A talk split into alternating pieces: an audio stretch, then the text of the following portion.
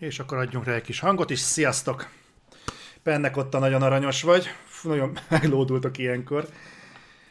Na sok szeretettel köszöntelek titeket. Láttam Crazy Stone írta, hogy valamiért nem jönnek ki az értesítések innen a csatornáról, pedig máshonnan meg ide. Igen, nem tudom, hogyan lehetne ezt megoldani, de már mástól is hallottam, hogy ez, ez visszatérő probléma.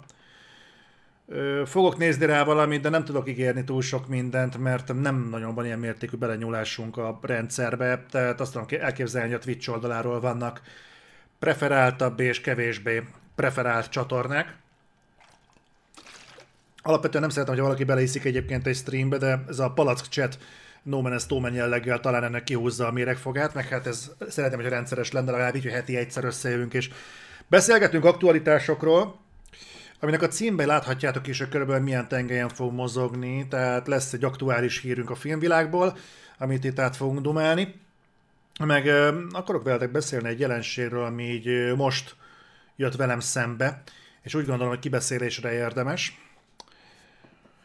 De képzeljétek el, tegnap este elment a netünk, és egy csak egy ilyen kis lábjegyzet a mai naphoz. Tegnap este elment a net, és nem mondom meg, hogy melyik szolgáltatónál vagyunk, maradjunk annyiban, hogy négy betű. Felhívom a ügyfélszolgálatot. Jelzem nekik, hogy halihó, halihó, nincs netünk. Jó. Nagyon fasza. Ezt meg ezt kell csinálni, egyébként 72 óra, amíg újra lesz. Hanem az annyira nem jó, mert így egyébként nem a nincsen net, tehát nem az a probléma, hogy nem érem el az HBO-t, és nincs mit néznem este, hanem nekem dolgoznom kéne. És ha nem tudok dolgozni, akkor nem tudok mit csinálni. Hát, ő nem tud további tájékoztatást adni, de ha gyorsabb ügyintézést szeretnék, akkor esetleg fáradja be az egyik ügyintézőhöz, fizikailag, teljes testi valóban, így sétáljak el oda munkaidőben, és akkor talán meg tudják gyorsítani, de egyébként 72 óra. Mondom, jó van, azért elmegyek oda, megnézem, mi lesz. A munkaidőből lebattyogok egy olyan Hát negyed óra séta oda, negyed óra vissza, te fél órát kiesni a munkaidőből, nem tudom hányan tudjátok ezt megengedni magatoknak, de szerintem kevesebben, mint a hányan ugattatják a kutyájukat itt mellettem, tehát hülyét kapok az állattartóktól, nem mindegy. És bemegyek, beazonosítom magam, mondom, hellóka, nyalóka, ez vagyok én, itt vagyok, és szeretném, hogyha az internetem az rendbe jönne, a számlák rendezve vannak, minden fasza. Ezt a 72 órát nem lehetne megoldani? Hm, de igen, és tök hogy személyesen bejöttünk, akkor, akkor így két órán belül visszakapcsoljuk. Hogy lett két óra a 72 órás határidőből? Ja, hát azt ők nem tudják, hogy az ügyfélszolgálat mit hord össze, de két órán belül lesz internet. De valamivel több, mint két órán belül lett. Csak így csak tudjátok, amikor az ember így átmegy azon a, azon a sok stádiumon, hogy ha nem kúrja fel az agyamat az ügyfélszolgálat, akkor nem azzal a lendülettel indulok el, hogy bemegyek az ügyfélszolgálatra, és rárugom az asztalt arra, aki ott van, ami nyilván belőlem kipárolog abban a négy órás sétában, de az a... Hú, tehát nem, nem nagyon lettem volna a saját, tehát nem szívesen lettem volna másnak a helyében, hogy akkor találkozunk, akkor kiléptem innen. Na mindegy, ez így a dolgoknak a a margójára. Beszéljünk egy kicsit hollywoodi hírekről, jó? Mert történt egy érdekesség, és csak azért legyen mindig valamilyen ilyen, ilyen félprovokatív vonulata ezeknek a kis cseteknek. Így arra gondoltam, hogy vitassuk ezt meg. A következő történt, aki követ engem Twitteren már láthatta, de aki aktívan, aktívabban követi úgy általában a filmes híreket, az is belefuthatott már ebbe a nyalánkságba. A következő történt, kedvenc Tyrionunk, azaz Peter Dinklage nemrég bent volt egy, egy podcastben, és valamilyen úton módon beszélgettek a, a 2023-ban esedékes hófehérke élő szereplős remake ami, ami már eleve érdekesen indul. Tehát eleve, hogy hófehérkének találtak egy fél amerikai, fél, fél kolumbiai hölgyet, aki hát így elég kreolos vonásokkal bír, ami úgy eleve úgy, úgy, úgy zárójelbe teszi az egész hófehérke címadást. Tehát aki nem tudná, ugye a Grimm mesében ez úgy van megfogalmazva, hogy azt hiszem a vér csöppen a hóra, és anyuka megálmodja, hogy olyan lányt szeretne, akinek a bőre fehér, mint a hó, ajka vörös, mint a vér, tehát ilyesét, innen a hófehérke. Na most így, így azért ez kap egy elég komoly geller, de nem ez az érdekes önmagában, nem ez önmagában az érdekes, hanem Peter Dinklage-nek a következő nyilatkozata. Ennek ö, olvasom a fordítását, most mindenféle kötődés nélkül, a, a Hont Andrásnak van egy reakció cikke erre, vagy egy, rend, hát egy reakció cikke erre, és abban van a Peter Dinklage nyilatkozat. Idézem. Egy kicsit megdöbbentem, hogy mennyire büszkék rá, hogy egy latinó színésznőt választottak hófehérke szerepére. Fontos, nem én mondtam ki a latinót, hanem más, mert tudjátok, hogyha ilyen bőrszíne vonatkozó megállapításokat tesz az ember, az már rasszizmus. Kivéve, ha Peter Dinklage vagy. Tehát Peter Dinklage szerint latinó színésznő választottak hófehérke szerepére. De itt továbbra is a hófehérke és a hét törpe sztoriát mesélik el. Lépjetek egyet hátra, és nézzétek már meg, hogy mit műveltek. Egyfelől nagyon progresszívek vagytok, másfelől viszont továbbra is egy kib maradi történetet csináltok meg a hét törpéről, akik egy barlangban élnek. Mi a fenét műveltek? Ez így a, a fordítás szavatos magyarságban. Most uh, vonatkoztassunk el olyan tartalmi tévedésektől, hogy a hét törpe az, az ő értelmezésétől függetlenül nem barlangban élt, mégsem nem is barlangban dolgozott, hanem egy bányában dolgozott, és egyébként egy házban éltek heten. Most ettől vonatkoztassunk el. De én egy elég komoly problémának tartom, hogy ennek van egy a sorok között megbúvó, gondolom, hogy a sztereotípiára próbál reflektálni, bár én, az én kulturális realiz, realitásom az kevés ahhoz, hogy megállapítsam, hogy mi ebben a, a, az őt sértő tétel. Nyilván látom, hogy valamiért a, a hú, mi a polkorrekt magyar megfelelő a dwarfizmra, a ö, alacsony növésű, törpeméretű. Na mindegy.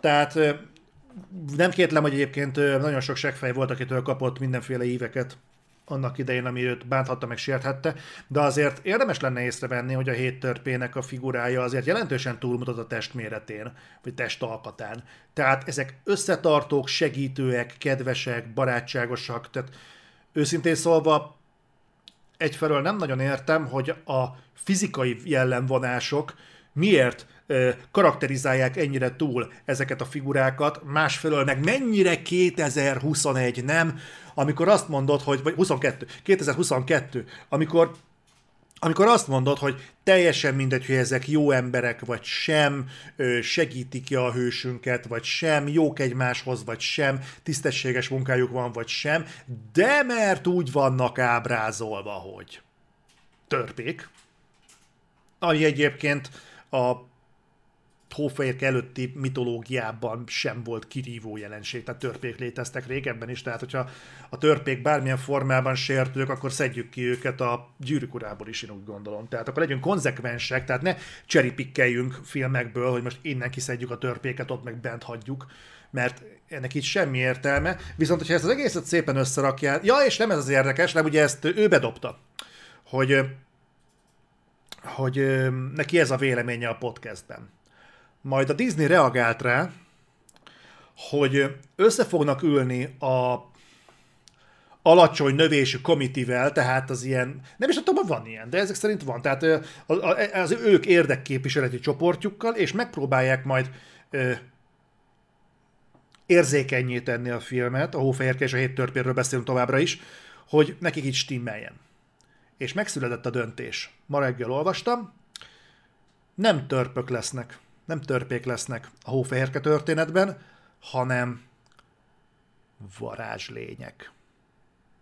Ismételten mondom, mert lehet, hogy túlságosan búgós vagy enyhén elhaló volt a hangom, varázslények. Ö...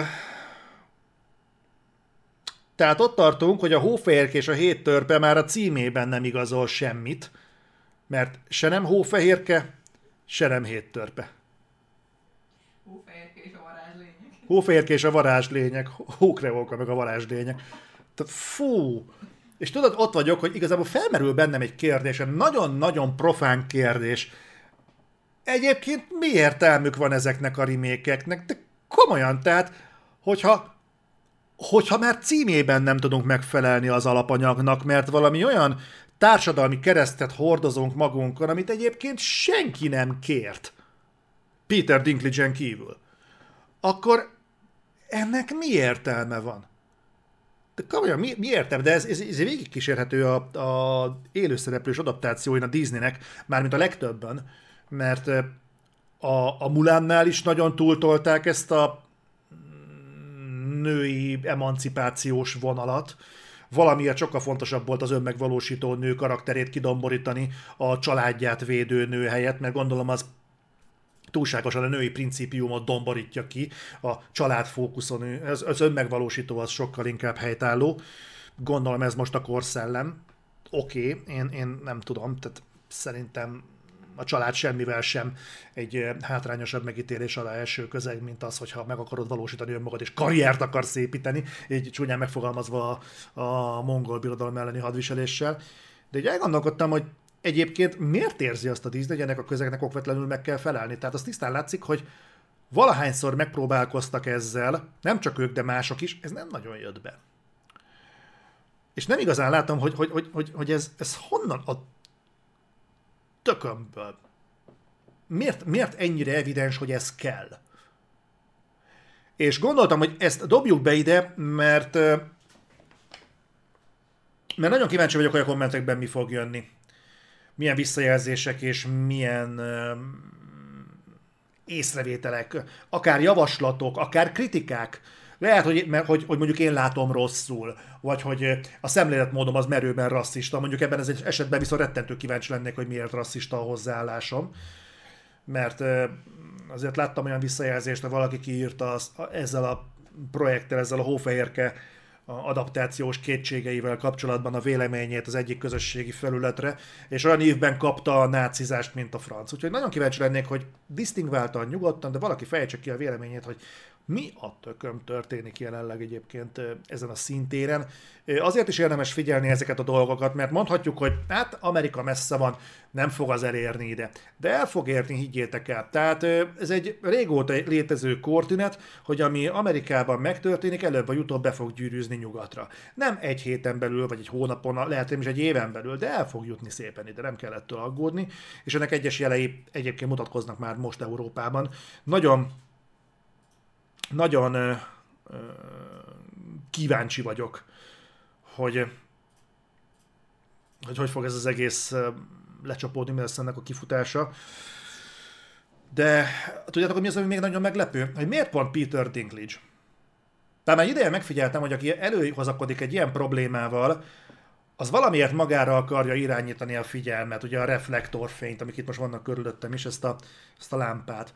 És én itt-ott már hangot adtam annak a véleményemnek, hogy én nem én vagyok az elsődleges zászlóvívője annak az elképzel, annak az eszmének, hogy Peter Dinklage egy jó színész.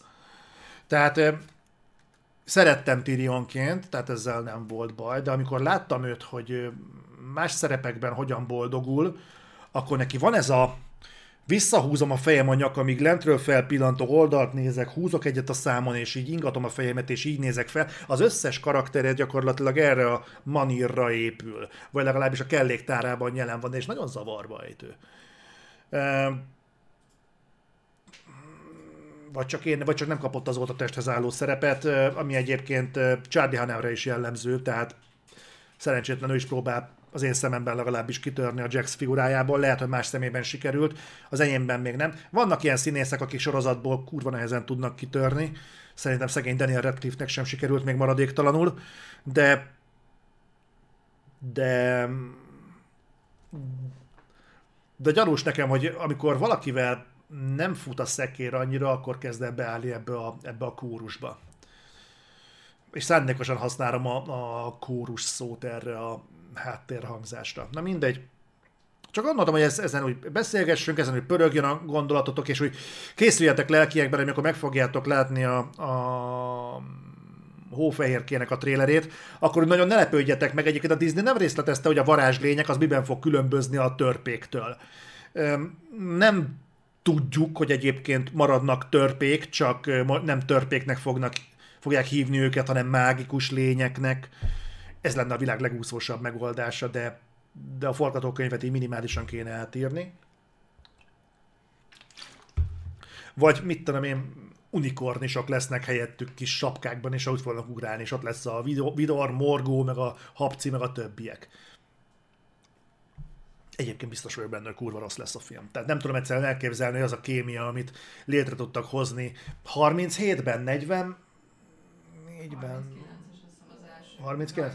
30-as, 40-es években, amikor létrehozták azt a ö, rajzfilmet, én, én a nyakamat rá, hogy nem fogják tudni visszahozni. És onnan gondolom, hogy ö, sokkal kortársabb filmeknek nem tudnak ö, folytatást írni, méltót, úgyhogy én, én szinte biztos vagyok benne, hogy nem fog működni. Szinte teljesen. Úgyhogy ez lett volna az egyik témám, ami szeretném, hogy a pörögnétek, és úgy járatnátok az agyatokat ezzel kapcsolatban, hogy mire juttok, az teljes mértékben rátok bízom, de nagyon kíváncsi vagyok, mert nyilván egy vitaindító célzattal került ez be ide. Aki majd Spotify-on hallgatják vissza, nyilván nem fognak tudni ehhez hozzászólni.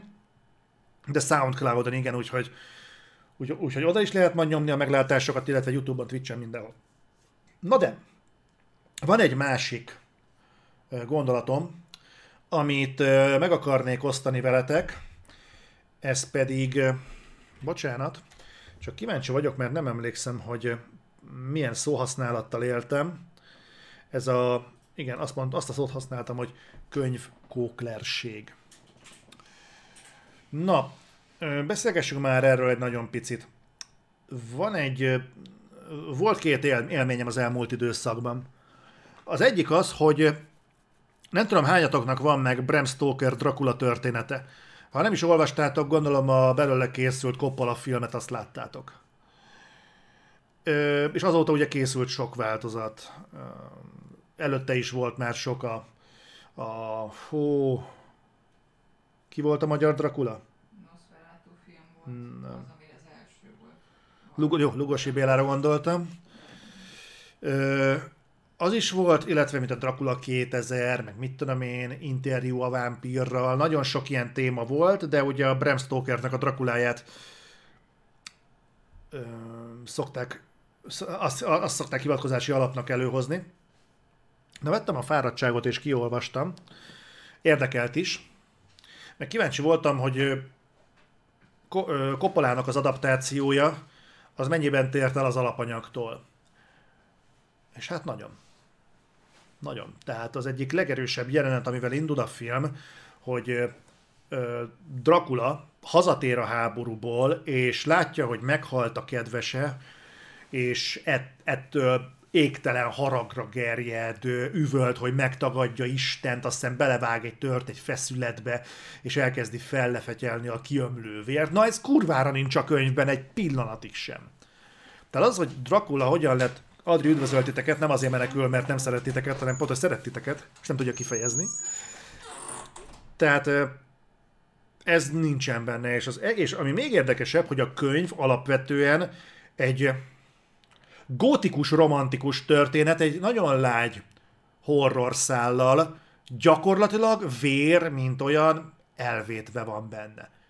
És egy 300-400 oldalas történetről beszélünk. Olyan vékony a horror szál benne, hogy konkrétan Dracula halála, nem túlzok, kétszer olvastam el azt a részt, mert visszaszámoltam, mert nem hittem el. Dracula halála kettő mondat. Kettő mondat. A Drakulával való leszámolás.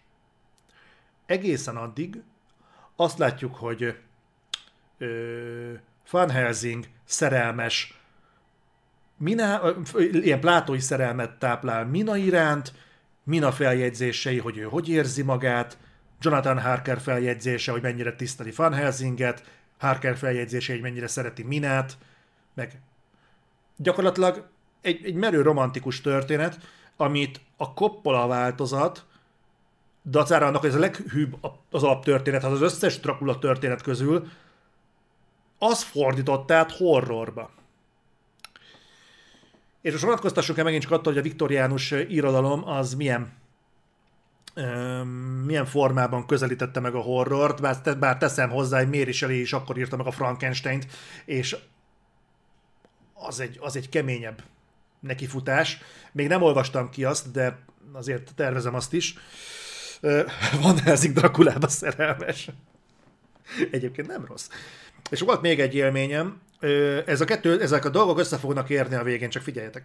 És volt még egy, ez viszont egy kortárs probléma, a Witcher sorozat. A Witcher sorozattal kapcsolatban, ugye amikor elkezdett pörögni az első évad, és úgy jöttek a, az első harmatosabb visszajelzések, akkor kapásból lecsapták a rajongók, hogy mindenki, mindenki elmehet a picsába, nincs itt semmi látnivaló, mert ez nem a játékot adaptálja, hanem a könyveket. És ez már eleinte se nagyon állta meg a helyét. Mindenkinek ajánlom, hogy ha érdekli és szeretne ebben elmélyedni, nem nagyon szoktam csatornákat ajánlani, de a Vun-Vunra, hogyha rákerestek, ott epizódról epizódra ki vannak elemezve a történetek, tehát szimbolikailag is, vizuálisan, történetben, nyelvi szinten minden, hogy tényleg fantasztikus. Na hát ott rájöhettek, hogy a könyvekhez sincs semmi köze, vagy csak vajmi kevés köze. De akkor miért mondják azt a rajongók, hogy köze van a könyv, könyvhöz? És ezen elgondolkodtam, mert van egy olyan sandagyanum, hogy bizonyos szempontból egy tőről fakad azoknak a, a, a, a vélemény megalapozottsága, akik azt mondják, hogy hogy Coppola Drakulája tökéletes adaptációja Bram Stoker könyvének, és az a szólam, aki azt mondja, hogy a Witcher, Witcher Netflix sorozat a könyveknek az adaptációja és jó adaptációja. Nekem van egy elméletem ezzel kapcsolatban. És provokálni fogok embereket, picit ennek a csetnek ez is a célja, de nem az, hogy megsértsek másokat, csak provokálni. Fogok ilyen, ö, ilyen szellemi mentőveket dobálni, hogy akinek szüksége van, bele tudjon kapaszkodni, mert, nem akarom, hogy félreértés legyen ebből az egészből, hogy azért hozom fel ezeket a témákat, és azért beszélek róla, mert, mert mindenképpen feszültséget akarok szítani. Az elméletem a következő. Szerintem az emberek az egy dolog, hogy nem olvasták ezeket a könyveket. Ebben szinte teljesen biztos vagyok, hogy azok, az, azok a rajongók, akik a könyvre hivatkoznak, sok esetben nem is olvasták a könyvet. Fogalmuk nincs róla, hogy mi van benne. Szerencsésebb esetben valakitől hallották, hogy jó a könyv, esetleg azt is, hogy miről szól, de hogy nem olvasták őket, az tuti. Az én megközelítésem az, hogy szerintem a könyvhöz elkezdtek sokan úgy idomulni, mint valamiféle szentíráshoz.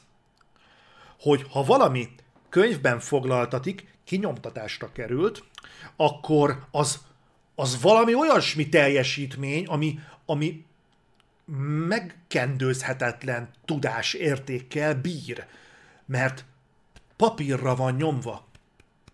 Tudjátok, mint akkor rácsodálkoztunk a Gutenberg nyomta teljesítményére, tehát papíron van. És, és ez, ez, ez valami más. Ez, ez, ez más, mint, mint, mint tévén megnézni ugyanazt, vagy, vagy videójátékon játszani, mert a könyv az egy, az egy, az egy üdvösebb formátum és ha hódolok előtte, akkor talán én is egy kicsit a, a, a könyv részévé válok. Nem is szükséges elolvasni, hiszen szinte már olyan, mintha olvastam volna azzal, hogy tisztelem. Értek, hogy miről beszélek?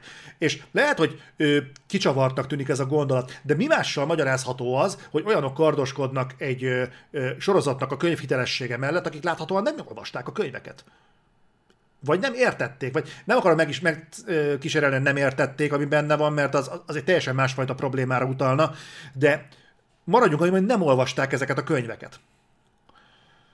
És érdekelne szerintetek ennek mi lehet az oka? Mi lehet az oka annak, hogy, hogy ez egy tömeges jelenségé érett. És nem csak Magyarországon, hanem úgy, úgy lényegesen tágabb értelemben. Máshol is lehet látni ezeket a, ezeket a védekező mechanizmusokat. Nem tudom, hogy, nem tudom, hogy miért. Hogy, hogy ez, ez, ez minek köszönhető, de egyébként kurva irritáló. rettenetesen gáz, mert mondjuk mit tudom én, hogy ha, ha, ha, ha, ha, adaptálnak valamit. Danny Villeneuve most kapta meg például a, az interjú a Rámával. Azt hiszem az a címe. Ez Arthur C. Clarke-nak egy könyve. A Rámával van valami, de nem tudom.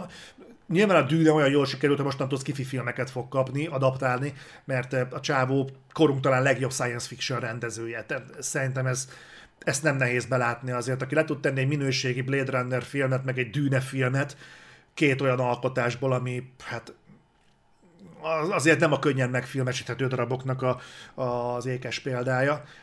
Aztán el tud bírni sok minden másról, és egyébként itthon van a könyvben, elolvasom, hogy megpróbálják hiteles képet adni róla, ne csak úgy, hogy valaki hallotta valakitől, hogy milyen lehet egyébként az alapmű, de de például ilyen esetben, hogy meg fognak jelenni az Arthur. Clarke rajongók, akkor úgy felmerül bennem, hogy egyébként ezek tudják, hogy miről van szó. Ha megkérdezem tőlük, hogy Arthur. Clarke mikor élt, akkor legalább itt század szintjén be tudnák lőni. Rozsa, a rendezvú, lehet a rendezvú a rámával. Mondom valami, nem tudom a pontos címet, mondom, hogy el fogom olvasni, azt tudom, hogy itthon van a könyv, nem olvastam, még csak tudom, hogy megkapta a Danny Villeneuve-nek a megfilmesítését. No, és itt csatlakoznék be egy olyannal, hogy a könyvolvasót is lehet egyébként baszogatni hülyeségekkel, meg különböző vádakkal, persze. De amikor az író, még egyszer kimondom, az író és rácsúszik erre, na akkor vannak érdekességek. Mondom is, hogy miért van ez. Következő. Én korábban, egy olyan kb. két éve olvastam egy könyvet, az volt a címe, hogy itt van nálam, ez a Homo Deus. Ezt biztos, hogy hallottátok már ezt a könyvet, mert más csatorna is nekiállt utána ezt így propagálni. Elmondom, mi ennek az érdekessége, mert nem erről akarok beszélni, hanem egy másikról. Aki fönt van a Discord felületünkön, az valószínűleg már hallott arról, amit ma kiírtam, hogy kicsit sikerült felcseszni az agyamat egy könyvben. Nem ezen, egy másikon. És erről akarok veletek beszélni, hogy mi bajuk van az embereknek. Na mindegy. Nekem ez a könyv egyébként egy ilyen nagyon szívemhez közeli darab. Azért, mert tudományos dolgokról ír, rettentően közérthetően, és azt vizslatja, vagy azt latolgatja, hogy merre tart az ember. És a tartalomból idézek nektek egy pár gondolatot. Én nem tudom, mennyire ö, fog lekötni titeket, hogy könyvekről beszélünk így a, pot, a chat hátra lévő időszakában, de ezt is kipróbáljuk, megnézzük a formátum, hogy kapaszkodik meg. Max nem tetszik majd nektek, de akkor majd alkalmazkodunk. Szóval, a Homo Deus, ugye ez nagyon átfordítva, ez az isteni ember. Ez egy ilyen transhumán állapot, ezt vizsgálja a könyv, hogy az, hogy az ember az mi a következő határ, amit legyőzhet. Mondom, a tartalom. Legyőztük a pusztító éhínséget. Megfékeztük a gyilkos járványokat. Véget vetettünk az öldöklő háborúknak. De mihez kezdjünk ezek után? Kíséreljük meg legyőzni az öregedést? Próbáljuk meg, kicsele- próbáljuk meg kicselezni a halált? Tegyük az embert Istenné? Nagyon érdekes kérdések. Ezt egy kicsit bővebben, nem fogom felolvasni a könyvet. Van egy kis belső tartalom. Ezt pár, ezt dióhéjban felolvasnám nektek. Ha megjön hozzá kedvetek, akkor nyugodtan olvassátok el. Tényleg nem hosszú, nem is rövid, ilyen 340 oldal körülbelül, tehát egy ilyen tényleg olvastatja magát, egy hét alatt ki lehet olvasni. Mondom. A történelem sok... Uh, na még egyszer, várjál. Szóval, a történelem során először többen halnak bele abba, hogy túl sokat esznek, mint abba, hogy túl keveset. Több ember halálát okozza az öregedés, mint a fertőző betegségek, és több ember követel öngyilkosságot, mint ahányan a katonák, terroristák és bűnözők együttvéve megölnek. A kora 21. században az átlagember halálát sokkal nagyobb valószínűséggel okozza a mértéktelen zabálás a McDonald'sban, mint az asszály, az ebola vagy az alkaida támadása. A korábbi nemzedékek úgy gondoltak a békére, mint a háború ideiglenes hiányára. Mi ma úgy gondolunk rá, mint a háború valószínűtlenségére. Amikor 1913-ban az emberek azt mondták, hogy Franciaország és Németország között béke van, ezt úgy értették, Franciaország és Németország jelenleg nem háborúzik egymással, de ki tudja, mi lesz jövőre. Amikor ma azt mondjuk, hogy Franciaország és Németország között béke van, az azt jelenti, elképzelhetetlen, hogy bármely előrelátható körülmények között háborút kezdjenek egymással. És nem csak Franciaország és Németország között áll fenn ilyen béke, hanem a világ legtöbb, noha nem az összes országa között. Most ez az ukrán-orosz viszály, ez most pont egy kivétel. Nem létezik olyan forgatókönyv, amely szerint jövőre háború tör ki Németország és Lengyelország, Indonézia és a Fülöp-szigetek, vagy mondjuk Brazília és Uruguay között. A bőség, egészség és harmónia soha nem látott szintjének biztosítása után múltbeli tetteink, illetve jelenlegi értékrendünk alapján a következő céljaink a halhatatlanság, a boldogság és a megistenülés lehetnek. Miután lecsökkentettük az éhezés, betegség és erőszak okozta halandóságot, megkísérelhetjük legyőzni az öregedést és akár magát a halált is. Miután megmentettük az embereket a nyomortól, kitűzhetjük célul, hogy ténylegesen boldoggá tegyük őket. És miután a túlélésért folytatott állati harc fölé emelkedtünk, belefoghatunk abba, hogy Istenné tegyük az embert, homo sapiensból homo deust csináljunk. Homo deus. Ez hivatkozási alap egyébként azóta is egy háromkötetes összeállításnak a középső darabja, iszonyatosan jó, rettenetesen sok külső hivatkozással él, nem egy ilyen légből kapott fantázia, hanem tényleg tudományos alapokon, de nem szárazan, hanem tényleg konyha nyelven, érthetően elmagyarázza, honnan jöttünk, merre tartunk, nyilván egy személyes hipotézis, és egyébként nem is csak úgy valaki, hanem ez Hararinak az Oxford Egyetemen szerzett történettudományból PhD-t és jelenleg a Jeruzsálemi Héber Egyetem Történettudományi Intézetének oktatója. Na most szerintem érdemel némi kreditet, és tényleg javaslom mindenkinek, hogy olvassa el. Én úgy voltam vele, hogy hogy oké, okay, ez így megvan, ez így fasza, eltettük valahova. Csak hogy utána belefutottam egy másik könyvbe, a 2084-be. Ez John C. Lennoxnak a könyve, aki John Carson Lennox néven fut. Az Oxfordi Egyetem nyugalmazott matematika professzora, keresztény, apotégi, keresztény apolotéga és tudományfilozófus. Nem tudom, mi ez az apolotéga. Apologéta, bocsánat, apologéta. Keresztény apologéta és tudományfilozófus. És a 2084 címadás sem véletlen, ugyanis Orwell 1984-ére reflektálva azt latolgatja, hogy mivel sok minden nem valósult meg az Orwelli ö, disztópiából, amit ő 84-re ö, ígért, vagy látott, ö, vélt eljönni, a nagy testvért, meg a totalitárius rendszereket, meg a többit. Azt latolgatja a könyv, hogy ennek mi lehet a tovább gondolása 2084-re. A teljeség kedvéért ennek is elolvasom a tartalmát, jó, hogy lássátok, hogy a, az, apolog, az apologétia valamely vallás eszme, vagy tan védelme, vagy ajánlása. Keresztény apologéta, akkor a keresztény vallásnak a, a szószólója, fogalmazzunk így. Erre vissza fogok térni a könyv kapcsán. Pont ma fejeztem be, úgyhogy még friss az élmény. Na, a, a rövid története a könyvnek a következő, és ez azért érdekes, mert ez reflektálás lesz a Homodeusra. Ez már konkrétan arról szól, hogy a, az emmi, a mesterséges intelligencia, az milyen szerepet fog betölteni az életünkben. A Homodeus ugyanis azt állítja, hogy az ember a jövőben óhatatlanul össze fog olvadni a gépekkel. És a biotechnikával, meg a mesterséges intelligenciával, a nanotechnológiával olyan ö, betegségeket fogunk tudni legyőzni, amiket jelenleg mondjuk csak keservesen, olyan körülményekhez leszek, leszünk képesek alkalmazkodni, amikhez most nem, és számos ilyen témát vet fel, majd forrás megjelölés. Nagyon jó egyébként, mert amikor azt mondod, hogy ez biztos tudományos fantasztikum, akkor aláberak egy forrás megjelölést, nem, ezen dolgoznak, és ezeken a kutatásokon alapszik. Kurva jó. Most itt csatolnám be ezt a könyvet. Nem kell számítógépes szakembernek lennünk ahhoz, hogy foglalkoztasson a kérdés, hogyan befolyásolja az emberiség jövőjét a technológiai fejlődés és a mesterséges intelligencia.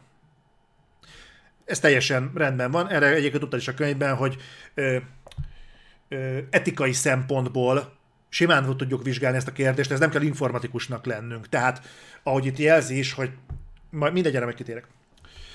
Tehát folytatom. Mit tartogat a 2084-es év? Nyilván ez egy ilyen mm, fiktív dátum. Vajon Orwell 1984 című regényének disztópiája felé haladunk? Teszi fel a kérdést Lennox professzor, aki szerint a mesterséges intelligencia alapú rendszerekről gyakran sokkal többet feltételezzünk, mint amire ma valójában képesek, miközben a reális lehetőségeket és veszélyeket alábecsüljük. A könyv bemutatja a mesterséges intelligencia jelenlegi állását, előnyeit és hátrányait, valószínűsíthető következményeit a közeli és távoli jövőben az egyénre és bolygónk sorsára nézve. Közben olyan modernkori látnokok, idézőjelbe, eszméit tárgyalja, mint Huxley, Harari, C.S. Lewis, Dan Brown és Tegmark, akik közül egyesek fényes, mások sötét jövőt jósolnak a homo sapiensnek, hiszen az emberiség a biotechnológia és a genetikai programozás által megváltoztathatóvá válik. Lennox érvelése szerint a világnézetünk és az abból következő erkölcs és etika döntheti el, hogy a mesterséges intelligencia alakulása miként hat az emberiségre. Harari úgy gondolja, hogy a Homo Deus-t meg fogjuk alkotni, Lennox pedig úgy, hogy az igazi Homo Deus már eljött és újra eljövendő. Na, térjünk rá arra, hogy nekem mi volt, a, a, ami tetszett, tetszett ebben az írásban. A, a, az egyik, hogy sokkal többet foglalkozik a mesterséges intelligenciának, meg ennek a, a, a jövő embere kérdéskörnek a morális oldalával, mint érzésem szerint Harari. Tehát ő például felveti azt, hogy bár képesek vagyunk mesterséges intelligenciával felruházott gépeket készíteni, programozni és üzembe állítani, ezek valójában nagyon korlátozott feladatok ellátására képesek, bár komplexnek tűnik. Hivatkozik olyan mesterséges intelligenciákra, amik például rendeléseket vesznek fel, hirdetéseket írnak közösségi média felületeken, adatgyűjtésből mondjuk mintákat szednek össze. Van olyan hely például a mesterséges intelligencia végzi például a, a rekrutálás, rekrutálási feladatokat egy-egy munkahelyen, a HR-nek ezzel rengeteg melót megspórolva, köszi szépen. Tehát meg tudják mondani bizonyos jellemzők alapján, hogy te alkalmas vagy egy munkára vagy sem, azelőtt, hogy téged már láttak volna. És számos ilyen apróság, viszont ő arra futtatja ki, hogy ez nem nevezhető szükségképpen intelligenciának, hanem bizonyos motorikus funkciók, de inkább azt mondanám, hogy bizonyos korlátozott funkciók ellátására való képességnek. Hm, a mi volt ez? A Postmodern állapot című könyvét olvasd el, már csak antikváriumba kapni. Ö, majd elfogom nekem nagyon sok a, a hátralékom így könyvekben, úgyhogy majd, majd ha eljutok oda. Még elég sok van hátra. Tehát, és felveti azt, hogy mesterséges intelligenciára, mint ilyenre eleve abszolút hivatkozni, mert ezek a gépek nem intelligensek. Nem tudnak önmagukban olyan döntést hozni, ami az intelligenciára utalna, mert, mert kizárólag a beléjük táplált program alapján tudnak döntéseket hozni, azt is egy korlátozott szegmensben. Tehát ilyen szempontból mondjuk mesterséges intelligenciának tekinthető mondjuk egy automata váltó egy autóban. Tehát az is a fordulatszámhoz, meg a sebességhez nagyjából lett lecsupaszítva, igazítja saját magát, hogy milyen fokozatba vált, és a kocsi terhelhetőségétől ad, állítja az áttéteket, de, de ez, ez, ez ettől még mesterséges intelligencia. Vannak olyan gépek, amik már képesek műtéteket elvégezni. De ugyanaz a gép, hogy mondjuk műtétet végez el, nem fog neked utána elvégezni mondjuk egy hirdetést, egy Facebook hirdetés megírását. Tehát ilyen tételben nem tekinthető, hogy intelligensnek, az más kérdés, valószínűleg az a az az agysebész sem fog neked egy Facebook marketing kampányt megszervezni, aki aki ezzel foglalkozik, tehát nem tudom mennyire számon kérhető ez például a gépeken. De az már egy érdekesebb feltételezés volt, hogy a morál, mint olyan, hogyan programozható egy gépbe, kell-e beleg programozni, és ha nem kell, milyen alapon gondoljuk azt, hogy nem kell mondjuk egy önvezető autóba morális ö, döntési folyamatokat programozni, ha meg kell, akkor hogyan programozzuk a morált? Kinek a morálja alapján? Tehát van, akinek a morál, moráljába például belefér, hogy verje a feleségét otthon. A másikéban nem. Én a másikkal szimpatizálok. Mármint azzal, aki nem. Tehát mi minden értetek. Tehát ki lesz az, aki akinek a morálja végeredményben döntő lesz. Felhozott egy példát. Önvezető autó. Gyerek kilép az autó elé. Félreráncsa az autó saját magát, úgyhogy mondjuk mentve a gyereket belerepüljön egy busz megállónyi felnőttbe. Ez egy olyan morális kérdés, amit rohadtul nehéz leprogramozni, de hogyha rá akarjuk bízni az életünket egy gépre, akkor muszáj ebben döntést hozni, de ebben meg, ezzel kapcsolatban meg kéne válaszolni, hogy mi mit tennénk ilyen helyzetben. Tehát belerohannánk egy busznyi emberbe, vagy megkímélnénk egy busznyi embert, és elgázolnánk inkább a gyereket az ebrán, vagy az úton kell. Legyen az út, jó? Mert az, az ö, élesebb helyzet. Nagyon nehéz kérdés ez, hogy hogyan viszonyulunk. És ö, tetszettek ezek a felvetések. Tetszett ezen kívül az a felvetés, hogy az, ahogyan az ateista például hozzá, ez a, igen, a, morálral kapcsolatban is, hogy beszól a Robi azt. Tehát a morállal kapcsolatban is fölmerül az, ugye, hogyha morál, hogyha hogyha, van, hogyha morálisan mondjuk fels, túlmoralizált vagy, vagy alulmoralizált vagy, azt is egy morális skálán kell elhelyezni. Tehát mondhatod azt, hogy, hogy benned semmi morál nincsen, de azt is egy morális skálán helyezed el, hogy ezt kimondjad. Tehát ha máshogy nem, akkor egy külső morális mértékegységnek valahol léteznie kell. És ezt csak így mm, zárójelben tettem mellé, de egy másik nagyon elgondolkodtató apróság volt, hogy azok a tudományos tudományemberek, akik alapvetésnek veszik mondjuk a, a darwini e, evolúció elméletet, meg e, teljesen naturalisták, a szónak abban az értelmében, hogy a természet mindenek felett, és a természet az élet alkotója, meg ö, onnan származtatható minden, tehát ilyesmi, hogy mindenre megvan a válasz a fizika és a kémia, ö, fizika, kémia és a matematika szent háromságán belül, tehát hogy így állnak a dolgok rendjéhez. És ők azt mondják, hogy életet teremtenek a mesterséges intelligenciába, és ö, lajstromba veszik ennek a nem tudom, ennek a feltételeit szépen glédába állítják, és eljutnak addig a pontig, hogy hogyan kell mesterséges értelmet létrehozni, milyen alapon utasítják el azt a tervezési folyamatot, hogy alkalmasint az embert is ugyanilyen tervezési munkával hozta létre egy felsőbb hatalom. Miért, már, miért olyan föltől elrugaszkodott elképzelni, hogy ahogyan az ember létrehozza a mesterséges intelligenciát és mesterséges életet, ugyanúgy létrehozott minket valaki magasabbról, mint életet. Nagyon tetszett ez a gondolatmenet. Függetlenül attól, hogy én én nem tartom magam se vallásosnak, se ateistának. Én, én, én szeretném hinni, hogy van fölöttünk ö, valami, valami felsőbb hatalom, de én nem tudok, nem, nem tudok mit kezdeni azzal, ami a, a Bibliában szerepel. És most térnék rá arra, ami miatt én ettől a könyvtől a hajamat téptem. Azt a keveset, ami még van. Tehát amikor van egy tudományos értekezés arról, hogy mi lehet az emberiség jövője a belátható időn belül, és a belátható időt azt egy 100, max. 200 éven belülre tesszük. Hogy merre haladnak a, a hogy merre haladnak ezek a fejlesztések, fejlődések, mi az embernek a, a jövőképe, akkor erre születik egy olyan könyv, ami már kapásból az elején ö, aggasztói nekifutásból indul. Élből az első tétel, amire reagál, Dan Brownnak az Eredet című regénye. Na most, oké. Okay.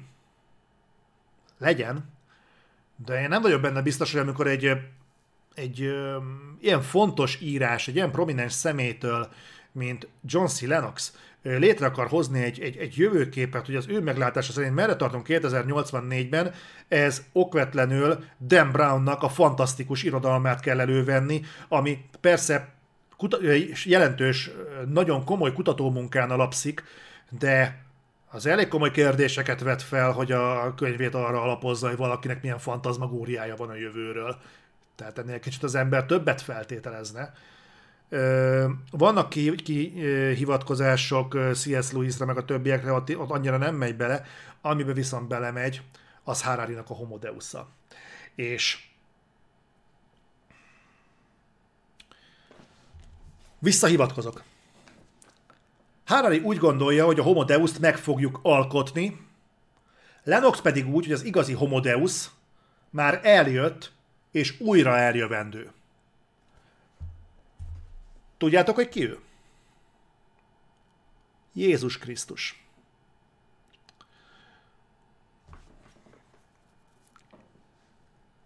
a legmesszebb menőkig távol álljon tőlem, hogy én akárkinek bele akarjak gázolni a vallási világképébe. És ez nem is erről szól, de nekem kicsit az az érzésem, amit nem akarok nevesíteni, egy kedves barátommal annól, amikor beszélgettünk, hogy, hogy beszélek vele, felvetek egy témát, és lovagolunk egy kurva kifejezésen. A homo deuson, annak is a deus részén, az isteni részén, mert szóba került Isten, Toledo, papireldo, nem, olyan, olyan nincs. Az ember nem alkot Istent, itt nincs Isten, itt, itt, itt egyetlen Isten van, az ott, ott fönt, páholyban, meg gondolkozzunk már távlatokban, könyörgöm, tehát, tehát itt, itt a, tehát úgy érzem, hogy nem tudunk kitört, kitörni egy békjóból pusztán azért, mert, mert etimológiailag benne ragadunk egy ketrecben. De ennél is rosszabb, hogy azzal érvel, hogy azért nem jöhet létre a homodeus, mert az Isten majd el fog jönni. Az igazi megváltás az az lesz, amikor Jézus eljön, föltámadnak a, halott, a halottak hamvaikból, vagy valahogy így van fogalmazva, és mind elmegyünk a, az Úr birodalmába, és ott le, leszünk majd a paradicsomban, és az lesz majd az igazi homodeus. És akkor nézem, hogy valószínűleg nem ugyanarról beszélünk. Tehát én itt, itt kiindultunk abból, hogy 2084-re mit, mit látunk magunk előtt, és, és úgy indul az egész egyébként, tehát tök, nem tudom, tök izgalmas, hogy nem kell számítógépes szakembernek lennünk ahhoz, hogy foglalkoztasson a kérdés, hogyan befolyásolja az emberiség jövőjét a technológia fejlődés és mesterséges intelligencia. Úgy, hogy el fog jönni Jézus? És mert ez meg vagyon írva Dávid könyvében, meg, meg Mózesnél, meg, meg és akkor magyaráz nekem a, az édenkertről, meg a kiüzetésről, meg a tiltott fáról, meg a kígyóról, és akkor nézem, hogy hol vagyunk? Tehát ez mi? Ez, ez milyen alapon, és akkor mondja, hogy igen, és ez ebből a megközelítésből is téves ö, a homodeus, és rossz úton jár, mert meg vagyon írva a Bibliában, hogy.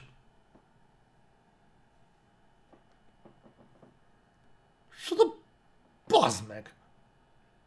Bocsánat, te tényleg nem akarok itt csúnyán beszélni, de mi a?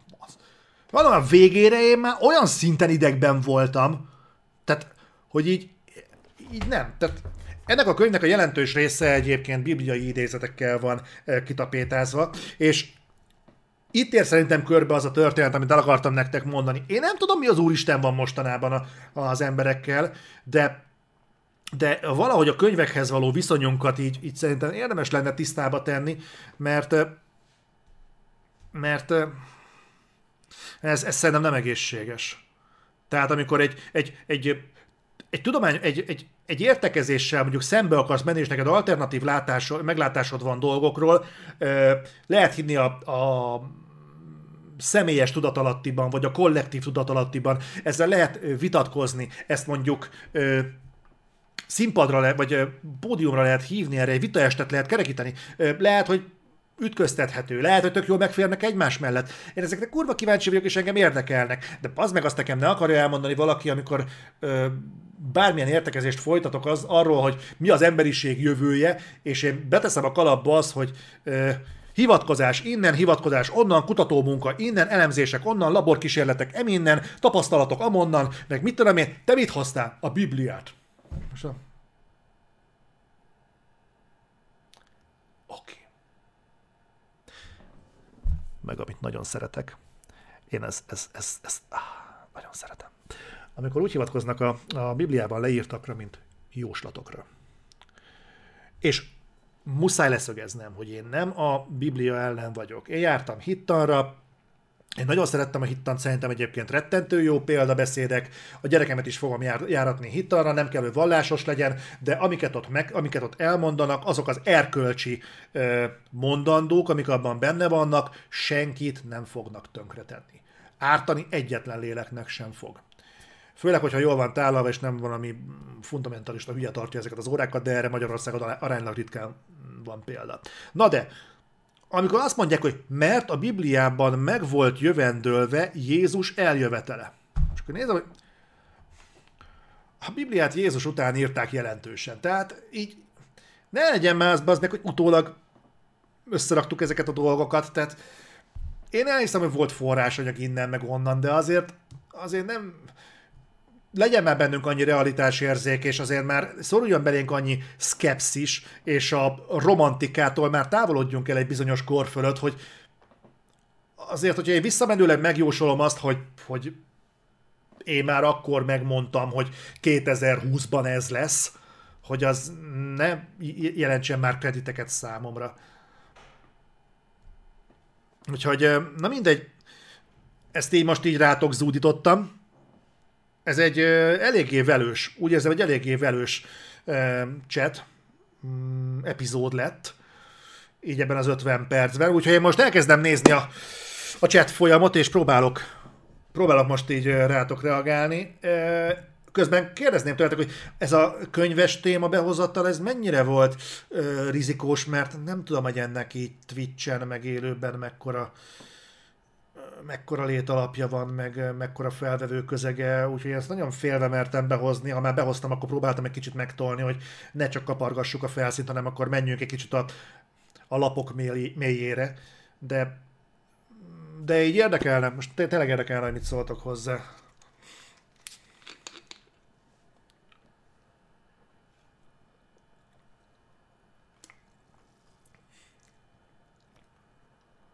Hmm amikor a feltámadás lesz, akkor a dinoszauruszok is fel... Ja, és volt még egy állítása.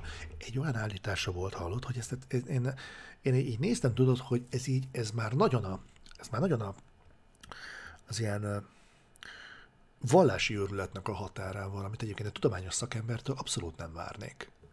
Ez pedig az volt, hogy amikor a jelenések könyvében ott van, hogy eljő a fenevad, és hét feje lesz. Hét fején hét koronával, és sebzet lesz az egyik nyaka, és uh, sárkány teste, és oroszlán feje lesz, meg nem tudom én mi, és akkor ebből kikerekíti, az meg, hogy ez a mesterséges intelligenciának a szimbóluma.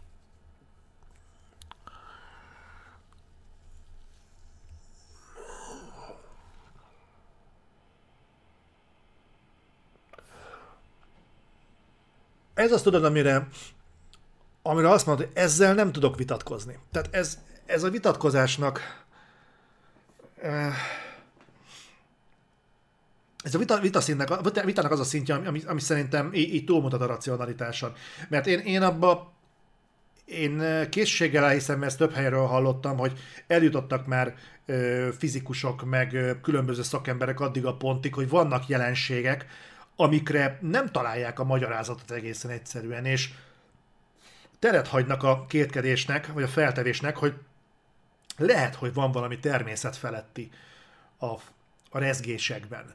Abban, hogy a, a, az atomok miért pont így rezegnek, miért pont arra tartanak, hogy hogy, hogy, hogy hogy jöhet létre maga az élet, mert hogy a fizikai részét látják, hogy hogyan interaktálnak, de hogy ezt mi hozta mozgásba, hogy kerülnek információk a DNS spirálba, hogy, hogy pontosan mi hozta ezt létre, hogy miért van az, hogy, hogy, hogy, hogy csak a Föld bolygón jött létre élet, és semmelyik másikon nem, tudom, ismerem a történetet, hogy mert sehol, semmelyik másik bolygón nem jött létre élethez fogható környezet, vagy, vagy életre alkalmas környezet, de semmilyen életet nem látunk a naprendszerben, és, és én nem azt mondom, hogy igazuk van, de el tudom fogadni azt a nézetet, akik azt mondják, hogy ez tökéletes bizonyítéka az isteni gondviselésnek, hogy a Földön élet van. Mert ő hozta létre, a Földön akarta, nem másút. Ezért nem találunk sehol máshol életet. Nem tudom egyetértsek-e vele vagy sem, de el tudom fogadni, oké, okay, ez rendben van, de az bazd meg, hogy azt mondjuk, hogy a, az eljő a fenevadra, hogy ez a mesterséges intelligencia és attól intett óva minket a Biblia, hisz hmm.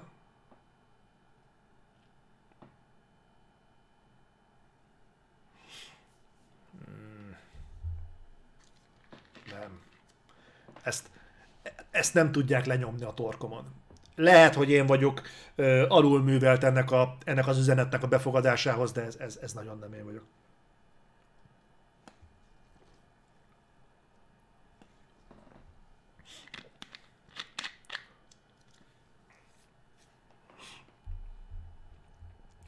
Édesapámtól is el kéne zárni a tévét, főleg amikor az ősi idegenek Ancient Aliens című műsoron keresztül magyaráz nekem a földön kívüliekről.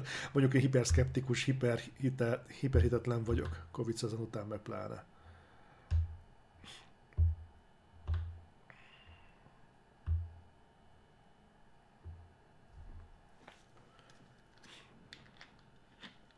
Igen, a World War Z-t olvastam. Tudod mi a fura? Hogy Szerintem azt nem lehetett volna megfilmesíteni, mert az is naplóbejegyzésekből áll. Egyébként pont úgy, mint a Bram Stoker Drakulája. Azt nem tudom, tudjátok-e egyébként, hogy naplóbejegyzésekből áll a Dracula könyv. Viszont szerintem a World War Z, mint film jó lett. Tehát gyakorlatilag csak a tehát csak a, csak a, hogy mondjam, csak a címet vették át, de egyébként, mint ö, film, szerintem nem lett rossz. A könyvet, a World War Z-t viszont, aki nem olvasta, olvassa el, nagyon ajánlom a figyelmetekbe. Baromi érdekes értekezés arról, hogy mi lenne, hogyha kitörne a zombi világháború. És ez egy olyan dolog, amire az ember már, már, már az agyon használt receptorai már fel se néznek, hogy megint egy zombi történet. Nem, kurva érdekes. Elmeséli, hogy miért jelent mondjuk problémát a hadseregnek megütközni egy zombi hadsereggel. Hogy mi a probléma hogy miért, hogy ö, leírja, hogy miért probléma a téli hadviselés, miért probléma mondjuk, mondjuk hogy, ö, hogy a folyóval elzárt területeken küzdjenek, és azt a kurtát, na, az emlékszem, hogy az nekem nagyon-nagyon tetszett, és, és megdöbbentett, hogy az a sok ötlet, ami abban a könyvben van, azt miért nem használták ki még szinte egyetlen filmben sem. Baromi érdekes volt. Tehát csak egy példa hogy valami, azt hiszem van egy random katonának a naplója. Ez nagyon megmarad bennem. Hogy, hogy ő mondja, hogy általában a, a háborús, a, a katonai hadviselésnek az egyik fontos ö, faktora, maga az elrettentés. Tehát amikor vonulnak felé a gyalogosok és szembe találják magukat mondjuk egy teljes sornyi Abrams tankkal, akkor azért általában ott, ott meg szoktak rettenni, nem jellemző, hogy tovább mennek, inkább meggondolják, hogy mi van. A zombiknál nincs ilyen. És nem tudnak az elrettentésre alapozni, ez csak egy faktor a számosból, hogy ha elhullik az első sor, akkor ott nincs visszavonulás. Nem tudnak arra, hogy jön 8000 zombi, a 8000 az tovább fog vonulni. És fel kell rá készülni, és az utolsó szálig mindent meg kell ölni, mert nem lesz, aki kapitulál, nem lesz, aki visszavonul.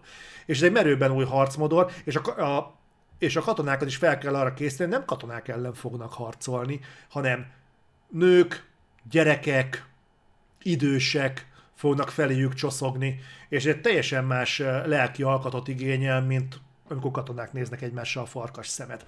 És az is a 400 oldalas könyvből most mondtam kb. 6 oldalt. Kurva jó a könyv. Mindenkinek tényleg csak ajánlani tudom, nagyon jó volt.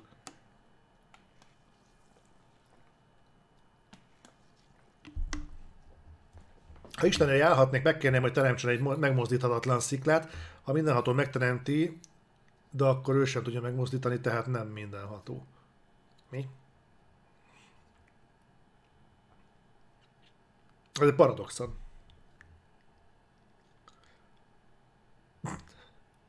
A sorstalanságot nem olvastam, nem is érdekel, az az igazság. Egy tankkal le lehet győzni az összes zombit. Persze. Persze.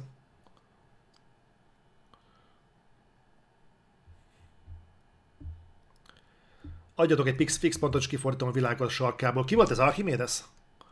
Vagy Galilei? Ez melyik volt?